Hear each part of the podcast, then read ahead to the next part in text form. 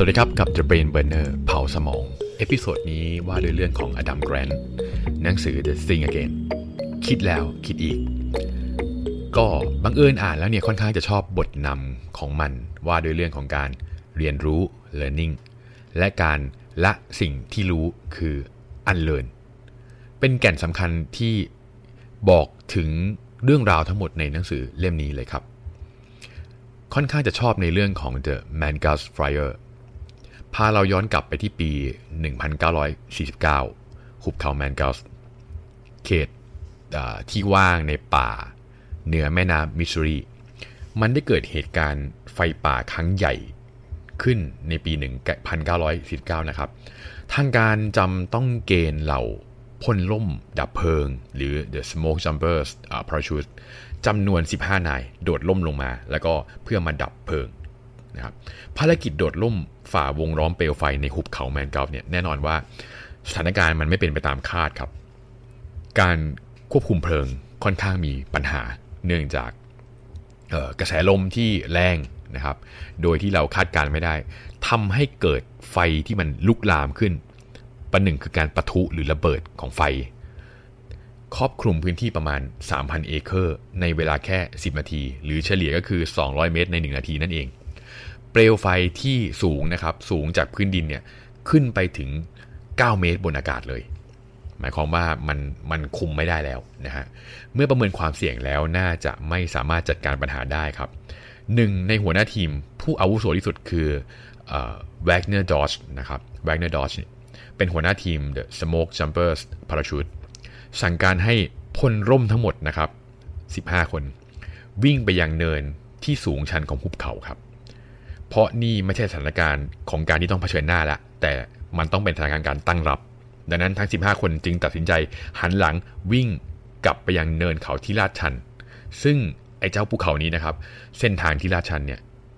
มีมากกว่า 75%ของหุบเขาเลย ซึ่งค่อนข้างยากลำบาก แล้วก็มีต้นไม้เล็กๆเนี่ยที่โตถึงระดับหัวเข่าเลยทำให้วิ่งค่อนข้างลำบาก ระยะเวลา 8 นาทีที่ทุกคนวิ่งเนี่ยวิ่งฝ่าความลาดชันได้แค่ 450 เมตรครับ เหลือระยะเวลาไม่นานนะครับ เนื่องจากไฟมันลามได้เร็วเนาะแล้วก็ระยะทางเนี่ย200 เมตร ก่อนจะถึงสันเขาเนี่ยแวกเนอร์ดอสก็วิ่งไม่ไหวครับ ตัดสินใจทำสิ่งที่มันประหลาดเลยคือการทิ้งสัมภาระหยุดวิ่ง ย่อตัวลงใกล้พื้นดินนำไม้ขีดไฟครับ โยนไปตามพงหญ้า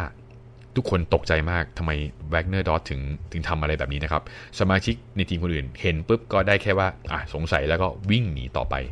วิ่งไปบนทางลาดชันต่อไป แวกเนอร์ดอสเนี่ยได้ใช้วิธีการก่อไฟเพื่อหลบหนีนะครับ คือการเผาหญ้าด้วยไม้ขีดเนี่ยเป็นการกำจัดสิ่งที่เป็นเชื้อเพลิงของไฟป่าออกไปจากตัวครับทำให้ไอ้หญ้าทั้งหมดเนี่ยมันเกรียม ไฟป่าก็จะไม่ไปเผามันละนะฮะเทน้ำในกระติกชุบใส่ผ้าเช็ดหน้า แล้วก็ปิดปากไว้นะฮะก้มลงต่ำเพื่อรับออกซิเจนที่ลอยต่ำใต้พื้นดิน และนอนคว่ำนิ่งๆ ในพงหญ้าที่ไม่เกรียม แล้วก็นอนเนี่ยท่ามกลางเปลวไฟที่ล้อมรอบตัวเขา แล้วก็ลุกโหมรอบตัว โดยที่แบบอยู่แบบใจเย็นๆเลย หากประเมินดูเนี่ยในเหตุการณ์นี้เป็นเรื่องที่น่าเศร้านะครับมันมีบันทึกที่ชื่อว่า The Young Men on Fire นะครับพลล่มดับเพลิงเนี่ยเสียชีวิตจากเพลิงป่าในเหตุการณ์นี้ 12 นายเลย รอดชีวิตเพียง 3 นาย ซึ่งแบกเนอร์ดอชก็คือหนึ่งในนั้นครับ หากตัดประเด็นข้อพิพาทในเรื่องที่มีพลล่มต้องเสียชีวิต 12 นายออกไปเนี่ยสิ่งที่เราจะเห็นคือ 2 นายที่รอดเนี่ยจะเป็นเรื่องของวัยที่อ่อนกว่า ก็คือเป็นหนุ่มกว่านะครับแล้วก็มีพละกำลังที่ดีกว่า ส่วนแวกเนอร์ดอสเนี่ยคืออาวุโสไม่ได้มีกำลังและแรงที่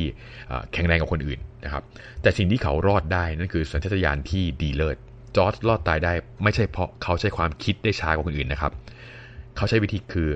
เขารอดเพราะเขาคิดทบทวนสถานการณ์ได้ดีกว่าคนอื่นนั่นเอง พลร่มโดยปกติจะถูกฝึกให้รับผิดชอบกับสัมภาระและอุปกรณ์ เพราะมันคือสิ่งที่ต้องใช้งานเพื่อแก้สถานการณ์นะครับ แต่สำหรับแวกเนอร์ดอชนะครับเขาเลือกทำสิ่งที่มันตรงกันข้าม คือทิ้งทุกสิ่งที่ถูกฝึกออกมาออกไปจากสมองเลย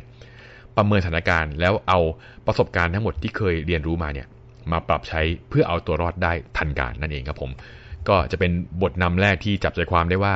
แม้จะมีสมรรถภาพทางความคิดที่ดี อย่างความฉลาดนะ ยิ่งฉลาดก็ยิ่งแก้ไขปัญหายากๆซับซ้อนได้เร็วหรือดีนะครับ ความฉลาดเนี่ยมันสร้างได้จากการเรียนรู้ครับผม แต่ในโลกปัจจุบันเนี่ยมันจะมีทักษะอีกตัวหนึ่งที่มีความสำคัญพอๆกับความฉลาดเลยนะครับ ที่เกิดจากการเรียนรู้นะ